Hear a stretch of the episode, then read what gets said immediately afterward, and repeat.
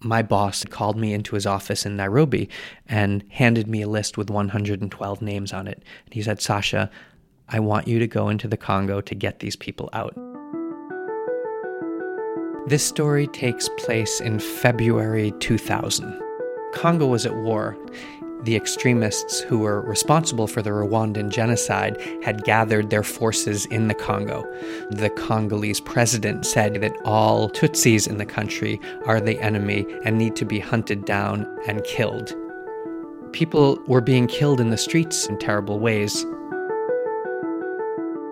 My name is Sasha Chanoff. I live in Somerville, Massachusetts.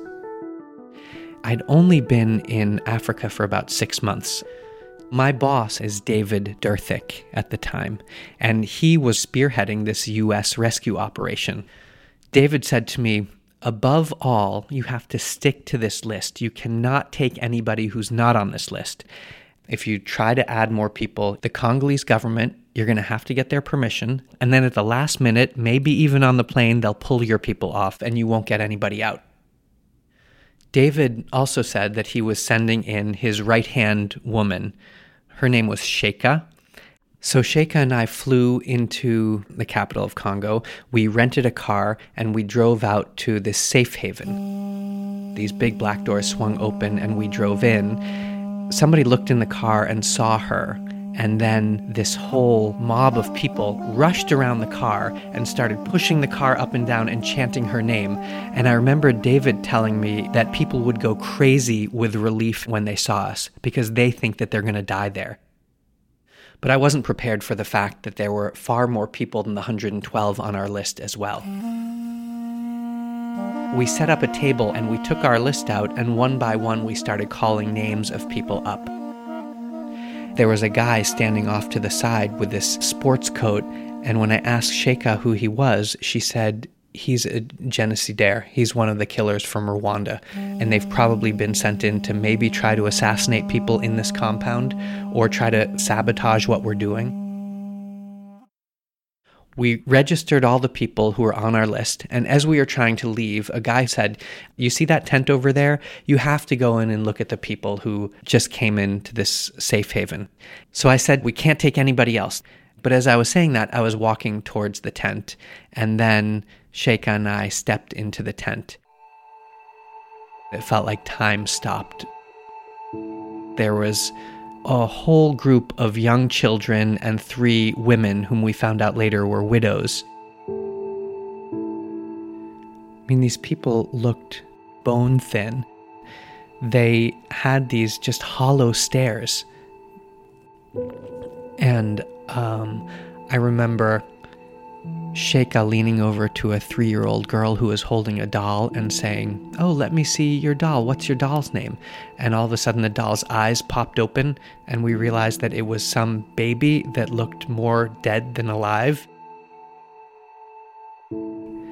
The guy who had brought us in said they were in a prison camp for 16 months where many of their family members were executed. We don't know how they survived, but they're here now and if you don't take them, they'll die.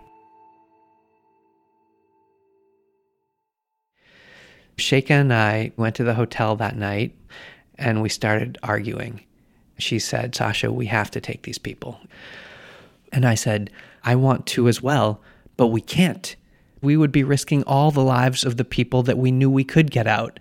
I'd never been confronted with this kind of urgent life and death dilemma, and we didn't have very much time to make the decision.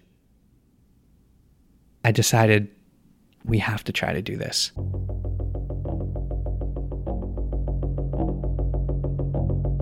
The next morning, people boarded the bus.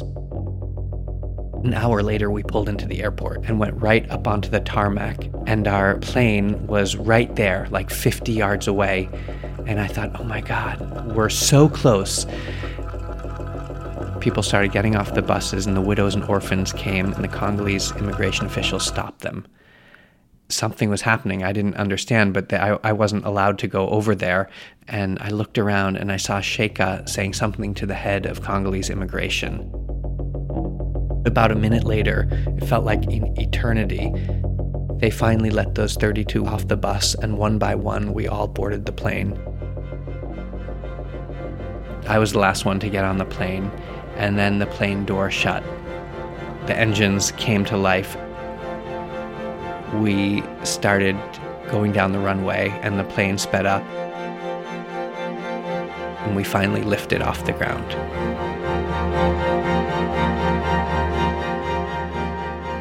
My name is Mami Najurama. I was born in Congo and I am one of those 32 people in a tent. I think I was like 14. I mean, we were just people waiting to die. It's like we were walking death among the living. I live in Phoenix, Arizona. I have a husband and two children. My name is Ariel. Two girls. I like to do math. You know, I never expect to have this kind of life today. When you add one, two, three is five. If it wasn't for Sasha today, we wouldn't be here because he made the impossible choice. When you find ways to assist others, you're really acting as a doctor for your own soul. He went beyond and he you know he was there every step. He will call he will write us the letters. And i can say sasha is a family. I was always hoping that if i have a boy i would just name him sasha. The world needs more people like this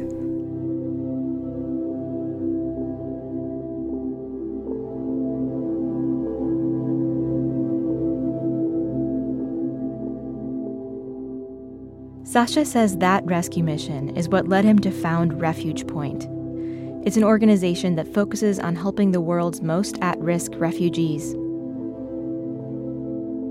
Have you ever faced an impossible decision? What did you do?